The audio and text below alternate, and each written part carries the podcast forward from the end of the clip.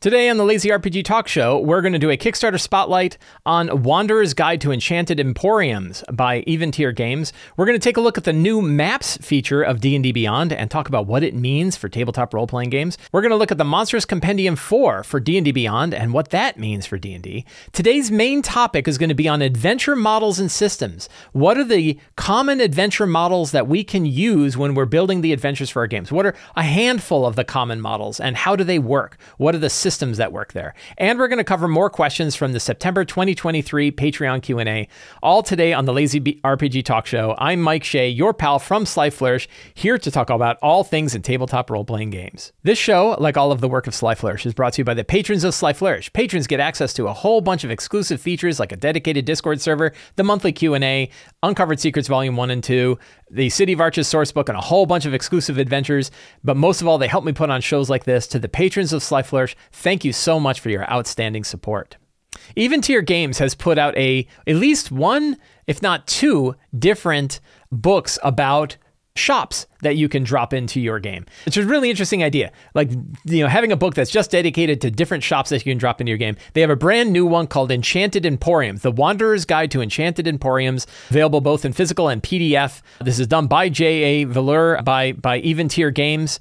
And one disclaimer, I wrote for this. I was I was I I, I have a one of my shops is in here. A very cool vendor. I don't want to I don't want to spoil it, but it's really neat. Kind of a like I I'm always interested in like how do you fit a shop into the weirdest places in the world. Like when the characters are like high up in the mountains or like deep in a swamp that hasn't been touched by you know, by intelligent folk and centuries. And oh, hey, here's a guy selling potions. Why? So I think like in my original one, I had like a, the bone collector or the bone the, the bone merchant, and the bone merchant was this undead merchant that was like cursed to sell stuff in the middle of old tombs. And my new one is this ancient statue who trades goods. You give him you give him gemstones, he gives you goods, and speaks telepathically and looks out. It's really cool. Anyway, I was commissioned to do that for for Eventyr Games games. So I am not an unbiased reviewer of this Kickstarter, but I think it's I think it's really cool and you can get a free sample. There's a free sample. It is a one click. You click it and you get the free sample right right off the bat. Here's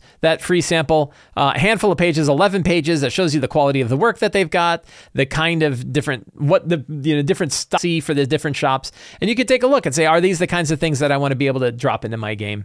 Then you can drop them into your game.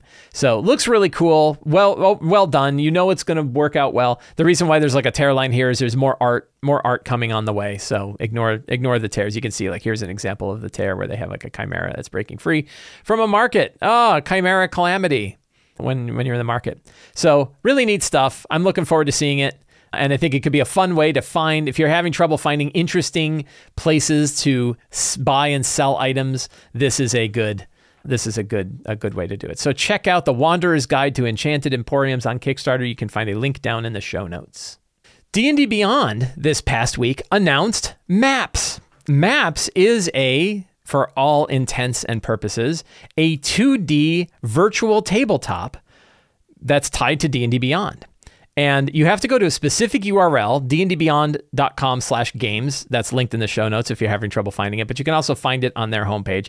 They're calling it an alpha, and that's probably about right. It is extremely rudimentary, has very, very basic abilities. You, I can tell from the inside that their idea was, hey, let's just get this in front of people with the bare minimum stuff that we can put out there to get people to start to use it. So it is missing tons of features. And what I'm not going to do today is talk talk about all of the features that it's missing and all of the things it should have because it is very, very early. So I don't that that isn't to me the interesting part of the conversation. But we'll we'll talk about it here. We'll show it that you can basically pick one of your things. I created a like a Lost Mine of Phandelver, and you hit go and it pulls it from your campaigns. So you, you have your, your different campaigns in there and it loads a map. I set up a, a, goblin ambush. I've got my one of my characters that I that I had in here and you can go to your token browser. Very straightforward stuff. You have your hand tool, which lets you move around the map.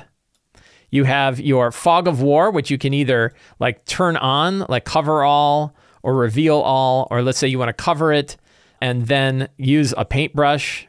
There we go. You use a paintbrush to just show the stuff that they can see. No polygon tool or anything like that yet. Obviously, you would see stuff, but let's say you just want to get down to the tree lines you know, pretty quick to to to draw you know to to draw what what people can see right? And that way you're not like showing in the woods and everything like that. Just barely enough. Like obviously it doesn't have any of the features that like owlbear rodeo has my favorite virtual tabletop Owlbear Rodeo has a million different polygon tools that you can use to shape and shift things. In my Shadow Dark game, I was just showing about how you can make a 30 foot circle, attach it to a token, and as that token is moving around, you can the they will be able to see what they can see in the map.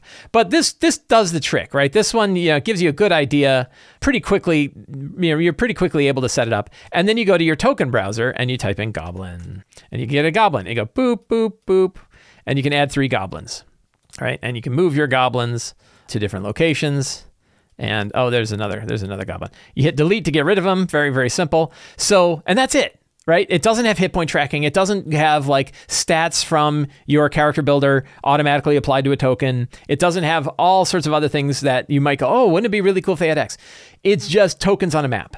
And you can upload a map or you can use one of their pre built maps that they have for particular campaigns.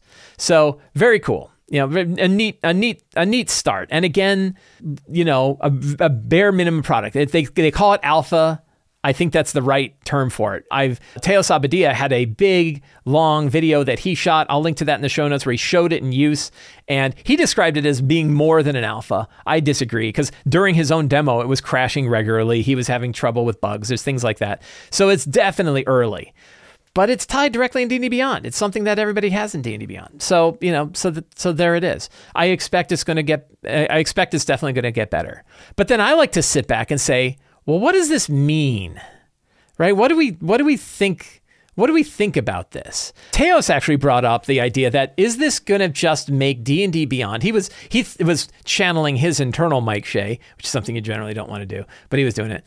And he was channeling his internal Mike Shea, like, is this going to make D&D Beyond even more sticky and more monopolistic? Monop- is that word? Monop- we're going to create monopoly, create more of a monopoly for D&D Beyond than it already has. Is this, and then I go back to like, is this kind of thing dangerous to the TTRPG hobby? Whenever I talk about this stuff, by the way, I get emails from people and I get comments from people that are like, I just wish you talk about stuff. And it's like, I get it. But this is something that I think is important, or I wouldn't talk about it is it dangerous for the TTRPG industry? And uh, for this one, I argued, I don't think so. I don't think it is. And the reason why I don't think it is, is because there's many alternatives, many existing alternatives to this kind of feature, this kind of technology. You can use something as simple as Owlbear Rodeo, something as complex as Roll20 or well integrated as Roll20, complex as Foundry. Uh, you can use Fantasy Grounds, you can use Shard. There are many, many different options for this kind these kinds of features. So the idea that there are the idea that that they have a map application built into D&D Beyond that isn't putting other VTTs at risk. The one VTT that might be a little bit at risk is above VTT, which sits on D&D Beyond itself. The, the, the, real feature that above VTT has is that it sort of sits on top of your D&D Beyond build and, and uses maps. And we have one of the people that that runs and operates above VTT in the Sly Flourish Discord, and they're not worried because it's all there. It's not monetized anyway. Like it's not a business for them, so they're not like, oh, we're going to get put out of business. Well, they're not. It's not a business now. So you know, now the interesting thing is it feels like they could have just bought above VTT or integrated above VTT, embraced it like they did with Avrae. But there's probably a bit of like, eh, it's just easier for us to build it on our own. And they probably have been building this for a little while. So I mean, but it woulda, coulda, shoulda, right? They could have they could have incorporated it, but they didn't. And one thing is like they're facing like performance issues and stuff like that. And you're like, all these performance issues are things that like Owlbear Rodeo went through already. And Owlbear Rodeo 1.0 is is open source, I think. So like they probably could have capitalized on some other existing technologies to do some of this stuff. But who am I? I don't work there. I'm not an engineer that sits in their thing. I don't know how they came up with it. And I'm sure that it'll get better, right? I'm sure the performance will get better. I'm sure things will get more solid. And by kind of integrating themselves, maybe it's easier than it would be to try to buy another tool or bring in another tool or anything like that. So, but I don't think that it kind of makes the TTRPG industry or even the 5e. If you think about it, I kind of have these different circles, right? There's the TTRPG industry overall. And that's pretty healthy. Anybody can make an RPG. You can make everything from like Professor Dungeon Master's Deathbringer system, which is a trifold single sheet of paper to something as rich and as deep as like the Shadow Dark RPG or even like Old School Essentials or Dolmenwood or these other big RPGs. Pe- there doesn't seem to be anything getting in the way of people putting out new RPGs and getting a decent audience to pick them up. We were remarking that there were three this year alone. There were three old school style RPGs, old school D&D style RPGs, all of which had more than 10,000 backers and made more than a million dollars. So not only can anybody really make an RPG, but even there there doesn't seem to be any limit to finding people if you can get them, if you can if you can if you can sell your idea, Wizards is not in your way. Like what's happening with D&D is not in your way to writing a big RPG and getting out in front of people because we've now seen 3 examples where people have been able to do so. Now granted that's sort of like survivorship bias. We're picking the three big ones. How many failed that we didn't see? But what I would say is it's pretty clear that like what's going on with D and Wizards of the Coast is not in the way of these other groups making these systems. So then you have 5e and what's going on with fifth edition. As I, I really look at fifth edition now as its own envelope of a subset of TTRPGs, a very very big subset, and there's lots of things going on inside 5th edition and lots of different publishers publishing for 5th edition. You have Level Up Advanced 5e, you have Tales of the Valiant, you have uh, Cubicle 7's C7D20 and the stuff that they're putting out there. Uncharted Journeys by Cubicle 7, which is an excellent book. I really I previewed this book previously. Really really cool book about how to how to handle travel in lots of different locations. Great big thick book, lots of ideas, easy to parse, easy to read, really fun. It's got different roles that you can take when you're on your journeys. I really like it. Now it's going on the, the, the bookshelf right next to my desk, so I will have it. Uncharted Journeys, that's called. What was my point? So lots of different groups are making things for fifth edition. And then, of course, the big one in the center of that, which dominates, like if you were going to do a Venn diagram, there'd be this tiny sliver on the outside, and then this great big hole, and that's Dungeons and Dragons, fifth edition Dungeons and Dragons, fifth edition D&D. Fifth edition D&D is huge, and they're doing lots of things. They're putting out new books, but the books that they put out aren't getting in the way of other people putting out their books. So that's not really an issue. That doesn't, there's no risks or danger really to other publishers, except in one area, and that's D&D Beyond. And that's because many players uh, by my own calculations, the, the, the players and the DMs I surveyed, about 50% of them are using D&D Beyond. And they can use it in home games, they can use it in remote games. So it's got a lot of value. But it only has material for from published by Wizards of the Coast or those publishers that Wizards of the Coast decides to publish. And I've talked about the potential risks of that, the things that makes me worried about if do they open it up to other publishers. Lots of people want them to open up to other publishers, but I worry that that creates a system where you are competing against Wizards of the Coast. For example, like let's say this is a kind of an extreme, but let's say they wanted to put a banner ad up on Wizards. Wizards can put banner ad up banner ads up for free and then make everyone else compete on price to put their product up in that banner ad. They don't have to pay it, everyone else has to pay it. Stuff like that that that worries me a little bit. Now, it could just be another source. I was having this conversation with some friends of mine and they said it could just be another source. Who cares? As long as it's not exclusive. That was their big issue. As long as it's not exclusive to publish there, it should be fine.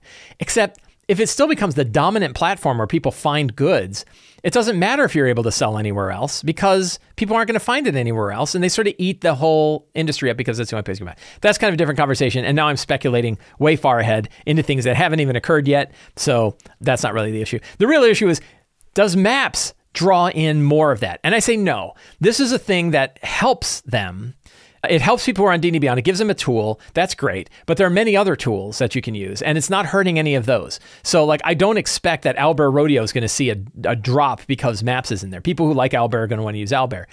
Eventually, this is going to probably get pretty good. We can hope that it gets pretty good. But I bet you development on it is slower than some of the smaller development activities because it's a big company. It's got big company problems. So, we could see how long it takes them to to to to to build up the maps application, to build up maps until it's really really solid and really good. But I don't think it's going to eat into the industry that much. Actually, I think the the one VTT. Here's you ready? Here's like a BS prediction. Right, you ready for like a BS expert prediction that's probably going to be false because experts generally suck at predictions. I'll make it anyway, and I'm, not, I'm I'm gonna I'm gonna I'm gonna hedge it. But the VTT at greatest risk of getting eaten by this is the 3D VTT that they're developing. So they're developing this 3D VTT.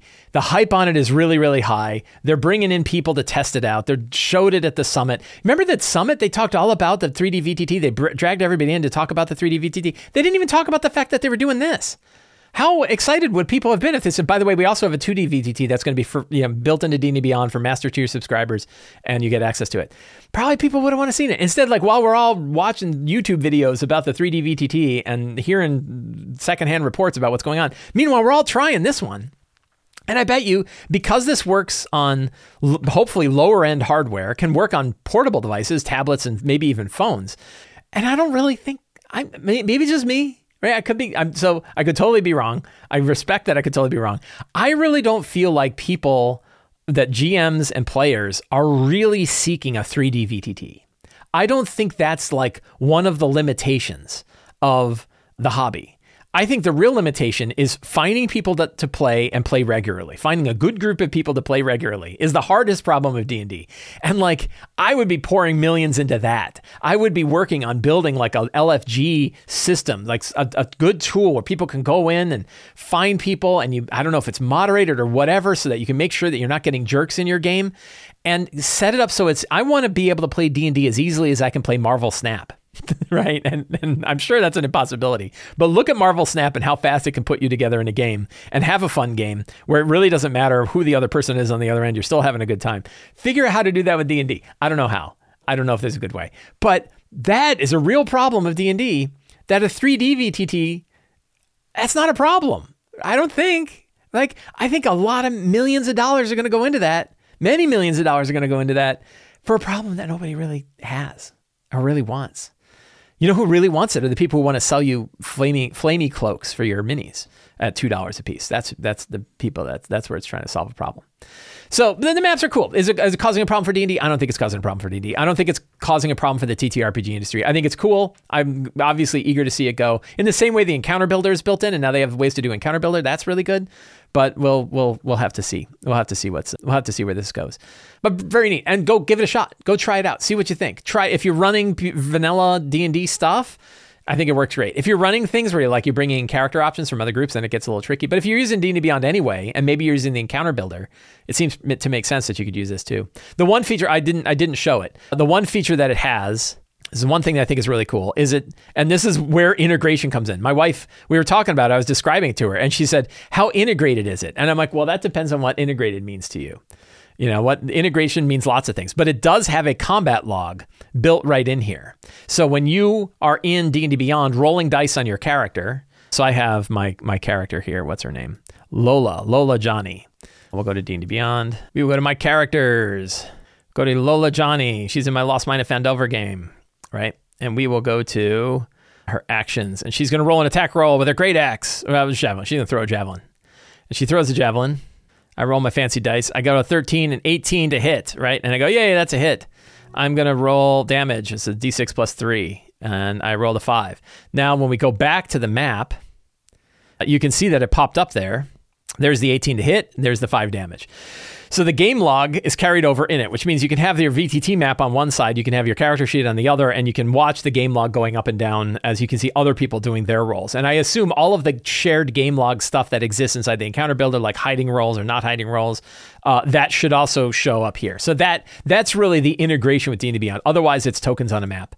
You know, seems to work really well. And you you, you have a map link and an invite link that you can send to people. So that's how I feel about maps.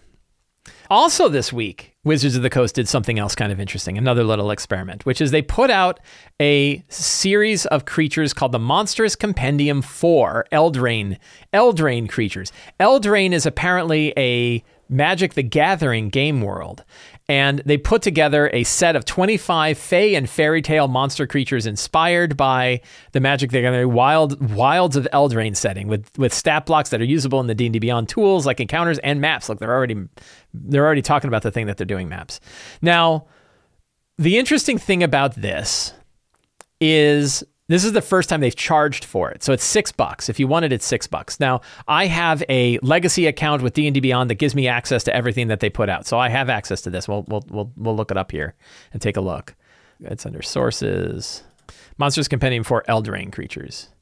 And it gives it's a good chunk of stuff, right? It's a lot of text. It describes the Eldraine, describes the wilds, talks about different groups and how they operate here, and then but basically is a giant monsters compendium of different monsters of different challenge ratings. Here's the challenge ratings: CR one half from the Fairy Burrower up to the Beanstalk Worm, CR eighteen. Look at that guy.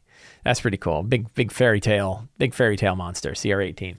I didn't really dig into the stat blocks that much. There was a couple things that I looked at and I was like, oh, that's kind of that's kind of interesting. And then, but the real interesting thing was the idea of charging six bucks for it. Now, I'm not going to get Ben out of shape. Like, is it worth six dollars? I mean, you decide. Is 26 monsters for six dollars? That's not a bad rate, really. If you look at how much you generally pay for like a book of monsters or whatever, that's about right. What's interesting is they used the Monsters Compendium Volume One, Two, and Three were free. So four, they're charging for. Why? Like why? And there's a good answer for that. And the answer is, I feel like my, my, my answer, cynical, a little bit cynical, is they're testing it out. Hey, can we sell $6 products? Can we put out products on D&D Beyond, directly on D&D Beyond, and sell it for six bucks? Right? And you know, sure, they can. My first my first like jerk reaction was, "Oh man, I feel so bad for Wizards of the Coast if they're strapped so hard for cash that they need to charge you 6 bucks now." right? But obviously it's not that. And that's not what they're tearing their, shell, their shareholders, right? Their shareholders like, no, right? We're, no, everything's great. Everything's going fine. Well, everything's going fine. Why are you charging for something you used to give away for free? So before they used to drop it into the, the Monsters Compendiums. And the, the, a difference with this one is it has many more monsters than the other ones did. The other ones had only a handful of monsters. And this one's got a, a bigger set. So you can say like, it's a bigger product, bigger set. It's worth actually charging money for. If you're one of the people who says like, look, good products are worth charging for, that seems reasonable. Okay, this fits that. That makes sense. But I really think that it's this is their attempt at trying out a different model. Hey, can we sell a product on D&D Beyond direct? We don't have to make a PDF, we don't have to make a separate product, we don't have to worry about layout, we don't have to worry about lots of stuff. We just put it into the regular D&D Beyond tool like we're doing it directly for D&D Beyond and sell it and, and see if we can do that way. So a little microtransaction-y, if you will, you know, but that's the, their attempt. So is is that is that bad? I mean, no, I don't think so. It doesn't hurt anybody. You don't have to buy it. These are not core creatures that you absolutely have to have. It's not like there aren't a million other creatures. You could also buy a book that lets you build as many monsters as you want. This one, it's I mean infinite is really extreme, but you can I guarantee you the price per monster for the monsters you can build using Forge of Foes is far cheaper than the price per monster from most any other source. So there are other ways you can go if you're looking to have lots of lots of new monsters. So there's not really required. It's kind of a neat theme. I had patrons who bought it and read it and loved it and said, "This is great. I love these monsters and I definitely want to use them." If you're already baked into D&D Beyond anyway, then having more monsters in D&D Beyond seems like a certain certain way way to go. And six dollars is not breaking the bank, right? It's not super expensive. So I don't see this again. If we think about it, well, does this hurt the TTRPG industry? No, it's just more monsters that they're selling in D&D Beyond. Does it hurt the 5e industry? Not really. Like you can still put out anything you want. You can still buy many, many sources of products elsewhere. There's also, like God, the amount of monsters you can get for free is huge. So if you're just looking for more monster stat blocks, you can get all of that. But if you want a lot of like more information, art and details and stuff, then there's many, many, many monsters books by many third-party publishers that you can pick up in many different formats and many different VTTs if you want them. So that doesn't really hurt there either. Does it hurt D&D? Not really, but like it's an interesting way that like we can see what direction they're starting to think about D&D, D&D Beyond. I really think that D&D Beyond, and I know this like I'm the last one to come to this conclusion, right? Like lots of people have already said this, but D&D Beyond feels like the hub of 5th edition to me. It feels like the hub of D&D. I bet you the I'm going to make it a speculation. I don't think it's that outrageous that the the executives of Wizards of the Coast and the executives in charge of D&D are far more interested in what D&D Beyond can do than they are about what paper books can do. I think they care far more about D&D Beyond than they do about paper books. And if you think about it, it was a $130 million acquisition. So of course they did. They didn't spend $130 million on new printing facilities, right? They put a lot of their money into D&D Beyond. So that seems right. But it's interesting that now a couple of times we've seen them sell a paper book and then make errata for that book almost immediately that were available on D&D Beyond immediately, but your paper book is now immediately out of date. They did that for Spelljammer when they fixed the Hadozee stuff. And not only was the Hadozee stuff fixed because of the controversial issues with the artwork and stuff like that, but they actually fixed the mechanics of the Hadozee and then errated that so that it's up on D&D Beyond, but not anywhere else. The, in Bigby's, there was a whole situation of AI generated art. They said we're no longer going to have any AI generated art inside Wizards books, and we recommissioned and put out new art. And they put out that new art on D&D Beyond. Now they said it will make future printings of the book. It'll be in those future printings of the book as well. That's great. But I just bought the book, and now there's new art that's coming out, a new version of the book. I mean, I guess like the alternative as well as printed and it's done. Like they can't retroactively go fix my book they could spend a little bit more time testing their books before they put them out, maybe. But I guess that that's something that they're going to do. Particularly, they said they were going to do after the uh, after the Spelljammer issue. So, but the idea of putting direct products, like when will we see subclasses that are only available on D&D Beyond? When will we see are there are, what are the features that they could put on D&D Beyond? That means you really can't use physical books anymore. And that would be an example is like what if they put out an equivalent to Tasha's but it's only on D&D Beyond. And maybe it's like a subset of new spells or a subset of new subclasses or stuff like that that is only on D&D Beyond. What would that do? Would that bring more people to D&D Beyond? I don't know. Now the other thing, and I was this is a little doomsday, a little doomsday-ish, is like one of the things we talked about with D&D is that we we all many of us that are in publishing for it and I think people that are looking at the hobby overall recognize that D&D is the gateway drug to all of the rest of t- tabletop role-playing games. That generally speaking people don't come into a TTRPG without starting with D&D. It does happen. I've got a friend who started with Pathfinder before he started with anything else. But most of the time when they're coming to an RPG, they're coming to it for D&D. And that rising tide raised all the boats. The more popular D&D was, the more popular all TTRPGs were because it meant that the people kind of branched out and did stuff. But if the focus of D&D becomes D&D Beyond, and D&D Beyond only really has stuff for Wizards of the Coast, and the more you invest in D&D Beyond, the less you're likely to want to break away from it to use other systems, other platforms, other other other games. Is that going to suck in some of that water. And so now the rising tide isn't raising all the boats right? That the rising it's all it's a it's a i don't know what a dam? It's a dock a dam. And the water's only raising for that one section of the dam and the rest of the water is staying level and where all our boats are sunk on them more. I'm going i'm use, overusing that metaphor. I don't know. And that's you know who knows right? The answer is we can look at the things we can see in front of us today and we can talk about that without speculating so much about what's going to happen in the future. I don't know what the 3D VTT is going to be like. I'm not even sure what's going to happen to fifth edition when the new core books come out.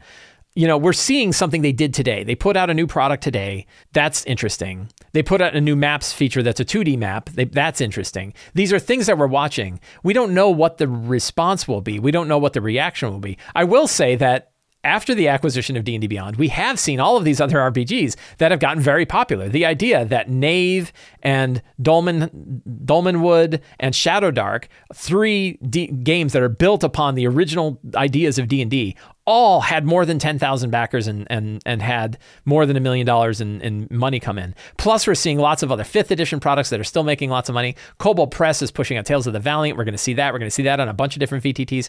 There's a lot of growth that's happening overall. So the hobby feels really strong to me.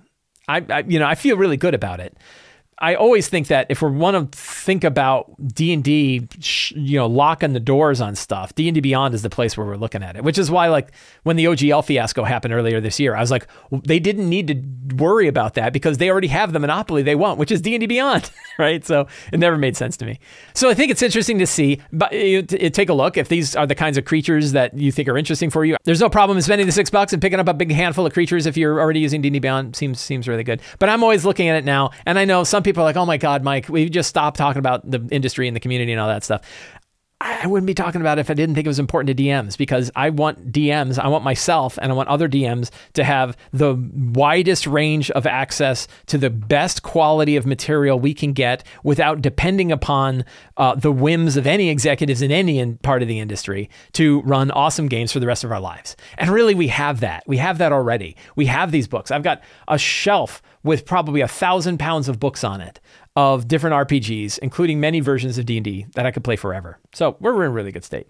Patrons of Sly Flourish get access to a whole bunch of different exclusive things, including a handful of exclusive adventures that you can drop right into your game. They're designed to be really easy to kind of pick up, digest, and run. And one of these is called Mire's End. Mire's End, again, just one, one of a handful of, of different adventures that you can get for becoming a patron of Sly Flourish. Mire's End is a fourth level adventure designed uh, around sort of an old fairy barrow that you would find off in the woods somewhere. So it's designed to be kind of the thing you sort of drop in lots of different wild sorts of locations. And the whole idea behind it is that there was a fairy prince named Blackhorn who had kind of opened up a rift to another world, and demons and devils came out. And the characters can come here and try to solve, you know, un- uncover the secrets of the Black Blackthorn's Gate, and also close the gate itself. Lots of different sort of fairy creatures and sort of otherworldly creatures that you can face here at fourth level. Very straightforward adventure, only four pages long, designed to be very easy to pick up and read.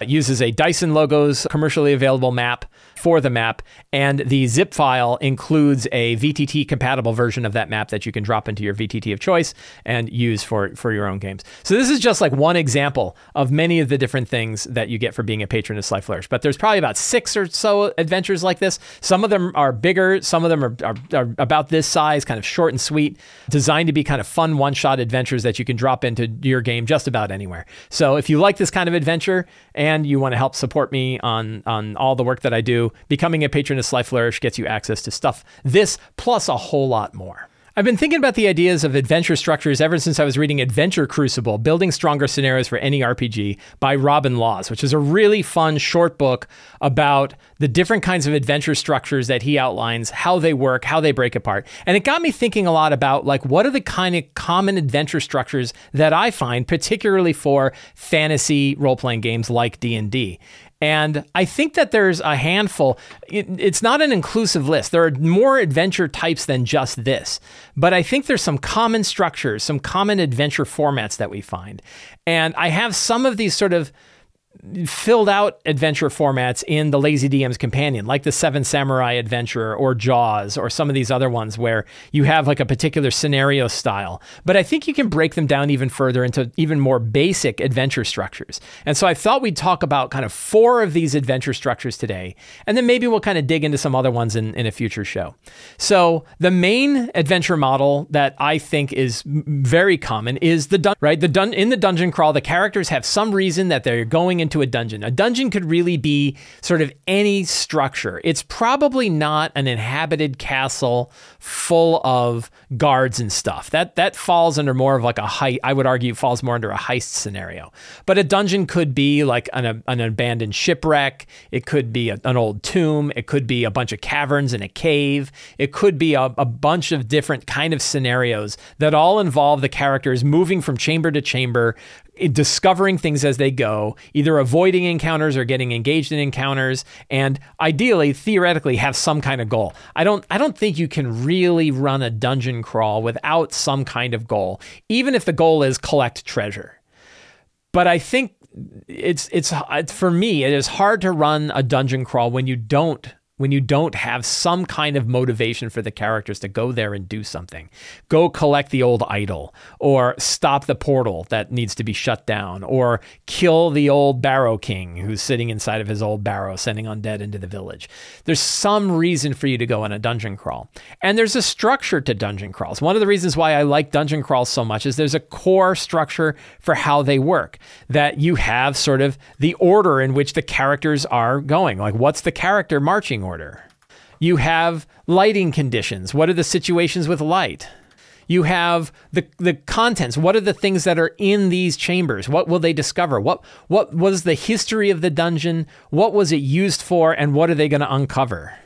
A little side note, since Sunjammer brings it up, a, a, a, good name. Lighting conditions. I'll give you a fifth edition hint about lighting conditions that has worked for me, I think, 100% of the time, which is what kind of lighting are you guys bringing into the dungeon? We don't need lighting, we have dark vision. Okay, keep in mind that because you're using dark vision and it's completely dark, you actually are seeing in low light, which means you're minus five on passive perception checks and have disadvantage on perception. Okay, never mind, we're gonna light up a light. Do we want a torch or are we gonna use a light cantrip? That conversation happens almost every time I run it, and it almost ends up the same way, which is they either use a light cantrip or they use a torchlight. But what it means is they're visible when they're walking around the dungeon. Somebody would have to go break out of the group. I have a whole article where I talk about lighting and I talk about darkness and how that all works. But the reality is, the way that lighting works in 5e, dark vision isn't as good as you think it is. And it isn't as good as the characters think it is. But it seems to come up, even with the same players, comes up every time. Where I say, don't forget, if you are using dark vision in total darkness, you're minus five on perception checks and have disadvantage on perception rolls. And they go, oh, never, no one wants that. So, what's the history of the dungeon? Where did it come from? What's the history? And that kind of dictates the sorts of things that they're going to find. What's inside the chambers, right? What fantastic features do they find? What are the encounters? This also isn't an exhaustive list. There's other sort of procedural things that you could do when running a dungeon crawl. There's lots of different ways to kind of go about running that dungeon crawl, how they explore things, how to make good maps. Again, I would, I would you, you have a map. Like one big thing for a dungeon crawl, probably before everything else, is you have a map. I, of course, love Dyson Logos maps. I use Dyson Logos maps almost exclusively these days.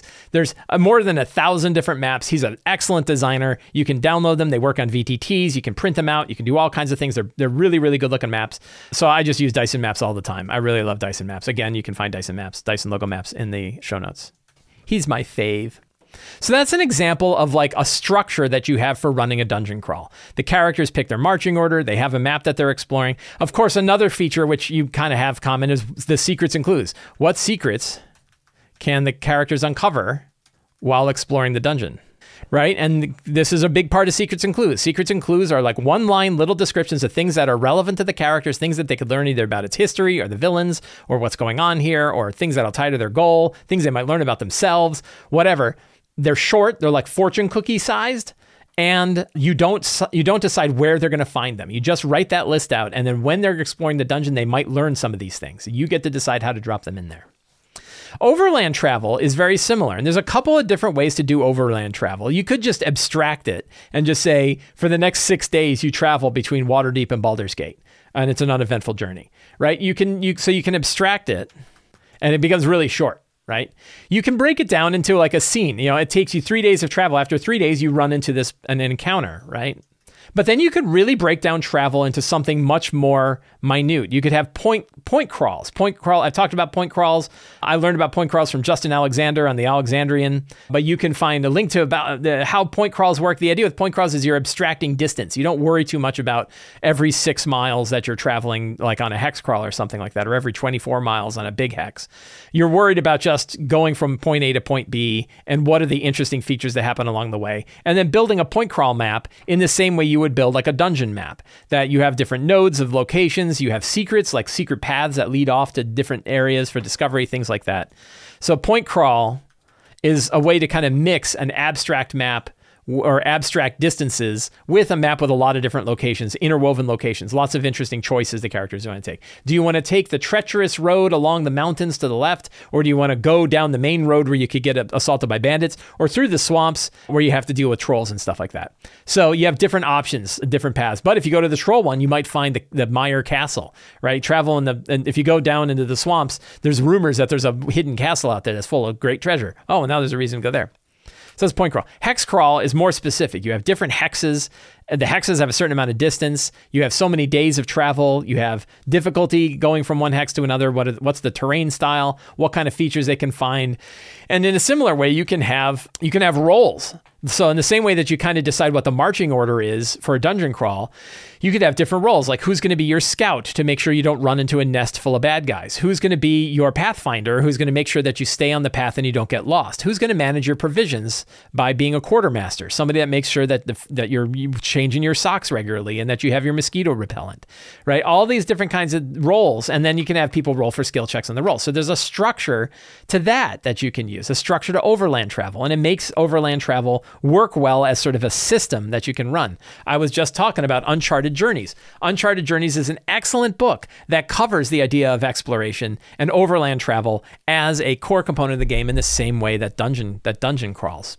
Now, the next adventure model that I really dig is I, am I'm, I'm calling it a heist. And then the same way that a dungeon crawl can actually cover a wide range of different kinds of things, and the same way that overland travel can cover a wide range of different formats, everything from it takes you six days to make the journey from Baldur's Gate to Waterdeep, but it's an uneventful journey and you arrive at the gates of Waterdeep right? I just did six days of travel in, in one sentence. In the same way that that we have lots of different ways to kind of treat these main big adventure models, heist heists I'm using as a general term. And to me, I'm using a heist in the same way that you'd say, like building a situation. That instead of a dungeon crawl where you're crawling from room to room and sort of discovering things as you go, that a heist has a general location, inhabitants to that location, a central goal that the characters are trying to accomplish, complications that might occur as they as they deal with that situation. So I call it a heist because that that model fits heist, which is like you want to go steal the secret plans that are on the desk of the Hobgoblin Lord that are sitting in his chamber, right? And you have this big Hobgoblin fort full of his mercenaries, red hand hobgoblins in this in this big fort. And there's groups that are going out and doing things like they're going out and, and surveying the area. There's other groups that are asleep or or having meals or uh, just general recreation, and then there's some groups that are on guard and they rotate, right? That those three groups sort of rotate and so you're like, well, do we want to switch between the changing of the guards? Then you can say things like, there's multiple ways in. You could go in through the front gate trying to pretend to be a mercenary company or something like that. You can try to sneak in some other way, do second story work to get over the palisade in the back where it's weaker. Or it turns out there's secret crypts underneath that even the hobgoblins don't know about. You could sneak in through the crypts underneath and try to break your way out. Most of the time, people pick the crypts, but that's fine. So there's different ways of approaching the, the, the area, dealing with the situation. You're, you're looking at the overall thing. And the reason that it's different than a dungeon crawl is that the whole place is very dynamic, that the creatures are moving around the location. This happens in dungeon crawls too, where you could say like people are moving.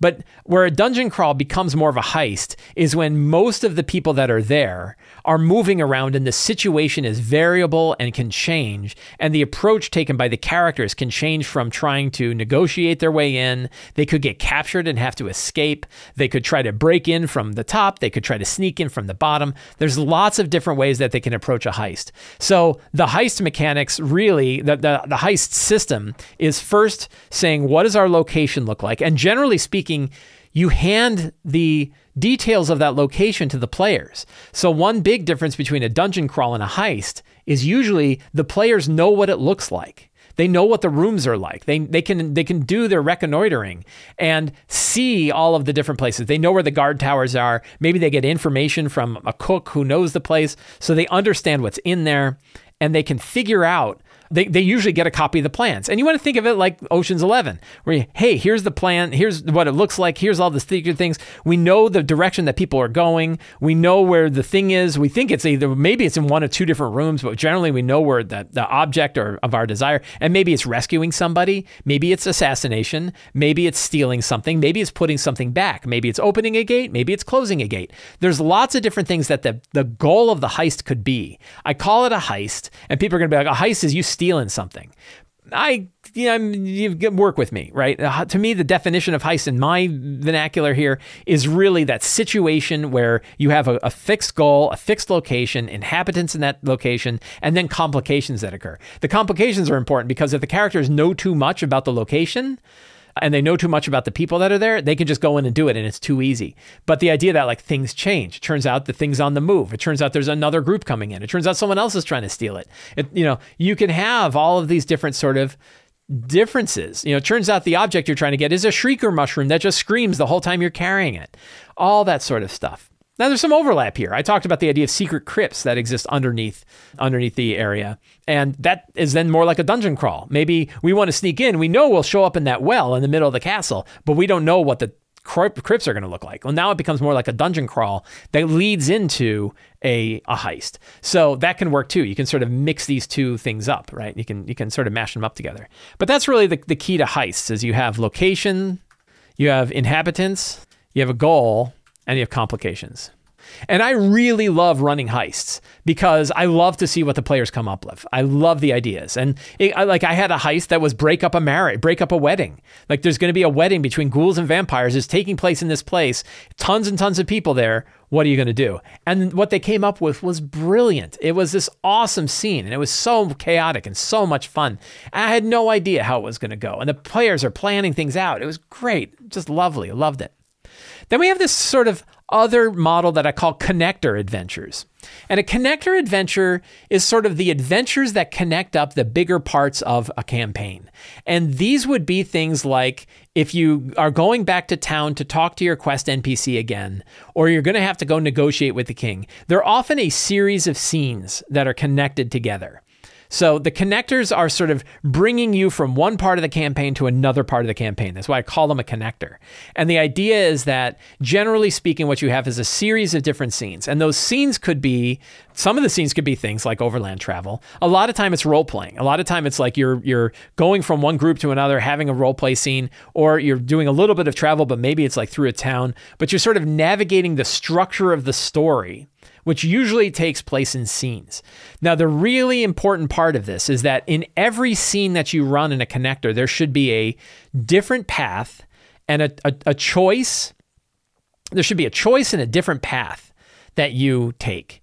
So you should be able to, the characters, when they're in the middle of a scene, should know that the scene can go one of two ways. So an example is let's say that the connector is the characters have to talk to the Derro this is a spoiler for my Empire of the Ghouls game. The, the characters have to talk to a Derro High Priestess who recognizes that because the characters no longer have a soul, they can actually just kind of fall into themselves and end up inside the Dustlands in the dry lands. And when they go to the dry lands, if they if they imagine the palace of the last king, who's a ghoul, the last ghoul king, if they imagine his palace, they'll show up close to the palace. So they do that. And then the choice was, well, maybe she gives that information to them freely. Maybe they have to take it from her. Maybe they, like the Derro, are are probably not against killing these characters and taking their stuff or using them as thralls or something like that. So if the conversation goes poorly, it could end up violent.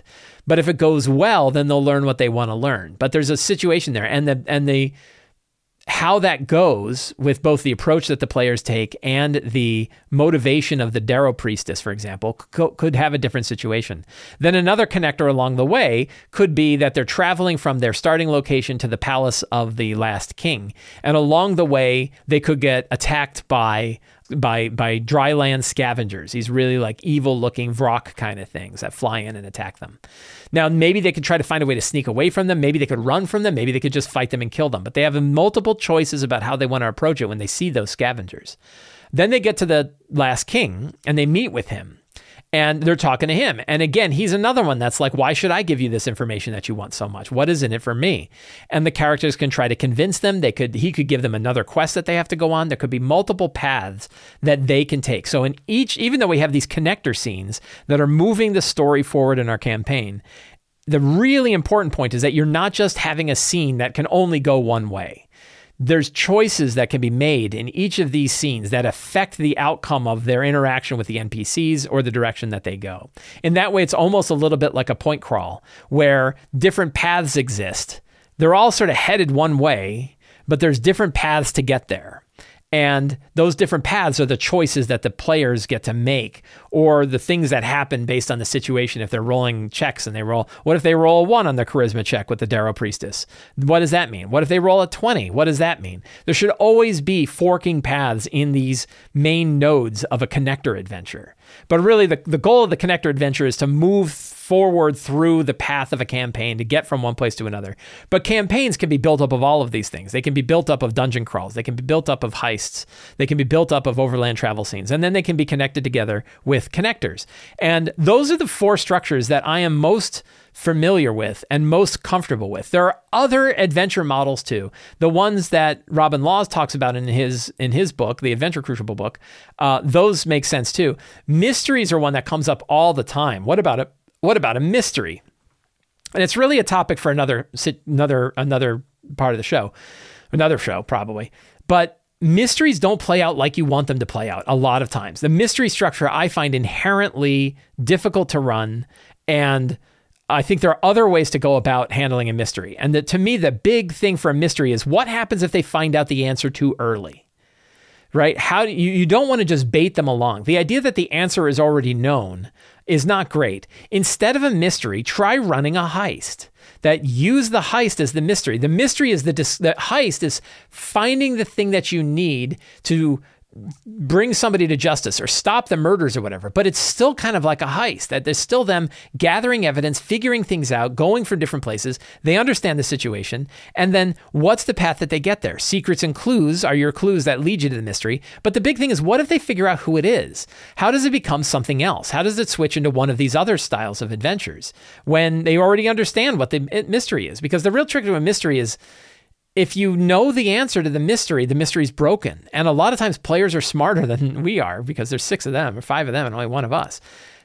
So what's that track that you can use to to try to break the mystery? So I could talk more about mysteries. I have articles about mysteries. I'll link to those in the show notes. But to me, when I'm thinking about the structures of adventures, these four structures are the ones that I really I really grab onto. I think they they have a they have a fit style. The connector one is a little bit fuzzier, but the other three, the dungeon crawl, overland travel, and heists, I think have like good solid systems that have been in place for 50 years now, and they link together really well in how we run our adventure. So I thought that was something worth worth talking about. Every month on the Sly Flourish Patreon, we put up a Patreon Q&A thread. This is available to patrons. Any patron can ask, ask, ask a question for the month. It's an RPG related question. I answer every one of the questions every Friday, every Friday morning right there. Some of those questions I bring here to the show where we talk about them. Some of them become the catalyst for other articles or other videos. Tubi says, I'll DM two groups playing Castle Ravenloft Halloween session with one player joining both sessions. I've read and men, uh, read your and many other ideas on how to make it work, but I'm still looking for a nice idea to somehow make it more interesting for that specific player. She already had the idea of using the same character with a reborn lineage to explain her meta knowledge, but as a DM, I feel that there's lots of potential for narrative as well as making things surprising for her again, on top of all of the fortune randomness. I'm curious about your ideas on involving players with foreknowledge in general and for Ravenloft. Yeah, so Castle Ravenloft is a really good adventure to run for Halloween. I run it every Halloween, almost every Halloween. Every so often I take a break and run something else. But one of the reasons why is because the different locations of the items can move around. It means the players, even if they've played before, have to go to different places. Now, eventually the players are going to remember enough of the castle that they'll know how quickly to go from one place to the other. One good idea about how to take somebody who's got foreknowledge of what's going on and bring them in is to, and this is sort of a thing that I I keep in mind when I'm running Ravenloft, which is the idea that it is a cyclic world. That if we think about it for the domain of dread idea, it's like what happened, what's happening in the future has already happened before. The whole idea of Strahd going after Ireena is based back on the whole thing with her, you know, Strahd and and back when he was human and and Tetriana, I forget what her name is. You know, it's all happened before. It's all going to happen again. Now, maybe it happens again, but it doesn't happen with Strahd. So I've run it where Ireena was the vampire lord, and Strahd was actually the one that was giving out the fortunes in the beginning.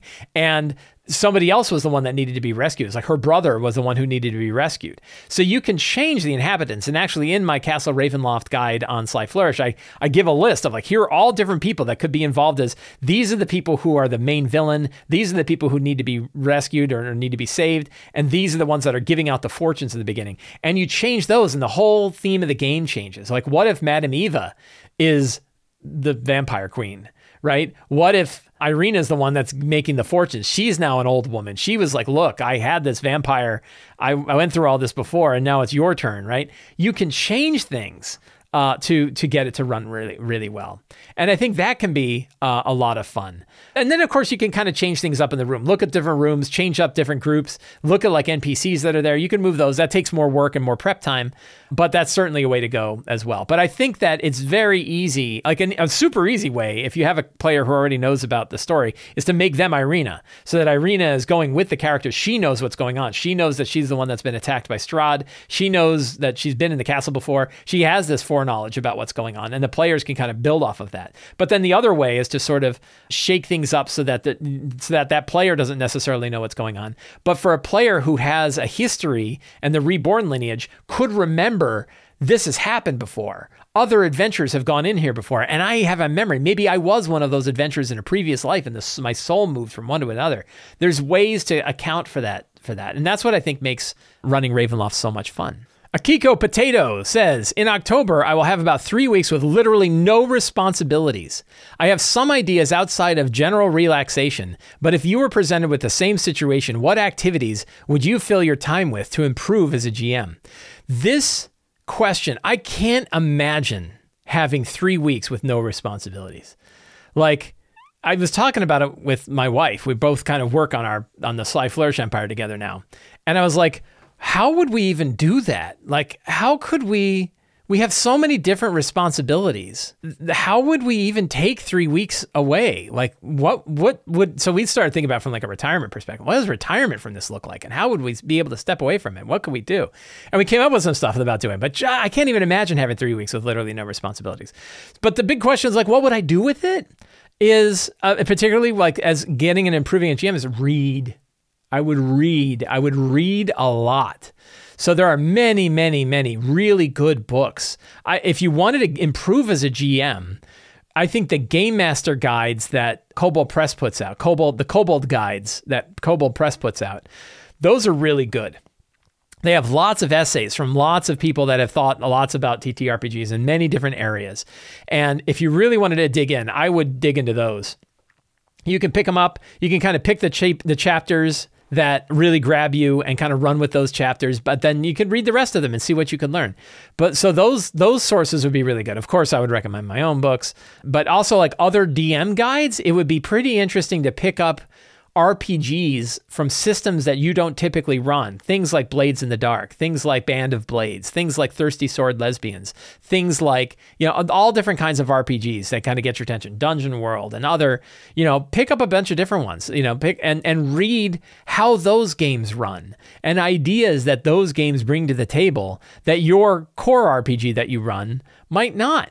You know, what are what are some RPG, what are ideas from other RPGs? You go, wow, that would work really well. This one has this system in here that I think would work really well for this. You know, that idea of like, hey, the the I know it's not a know guy, the flashback mechanic from Blades in the Dark. You read about that and you're like, oh, that's cool. I'm not going to tell you what it is too, because you should go read about it. But trust me, the flashback mechanic works really well in lots of RPGs, and you could just grab it and re- bring it right over. So read books and read RPG books. There's so many of them. And you know, I think GM guides are really good. The other one is like maybe read monster books, right? Go find monster books and read the lore of the monsters. We skip the lore a lot of times, but the lore is what really fills out worlds with interesting bits about monsters. And I think it's highly undervalued. I think that the text that that writers write about the monsters beyond the stat block, but just how these monsters fit into the world and how they connect together is really interesting. So pick a monster book out and read through the monster books and fill your head with all of the lore of all of those different monsters from your favorite monster books. That can be really valuable. Of course there's lots of, you could read lots of fiction too. You could read old fairy tales. You can read fiction of, you know, go through the appendix N and, and read books about that. About what are what are books that kind of drove the drove how D&D operates. That that can work. Now some of those books are pretty dated. I don't think a lot of them hold up these days, but you can learn a lot from them.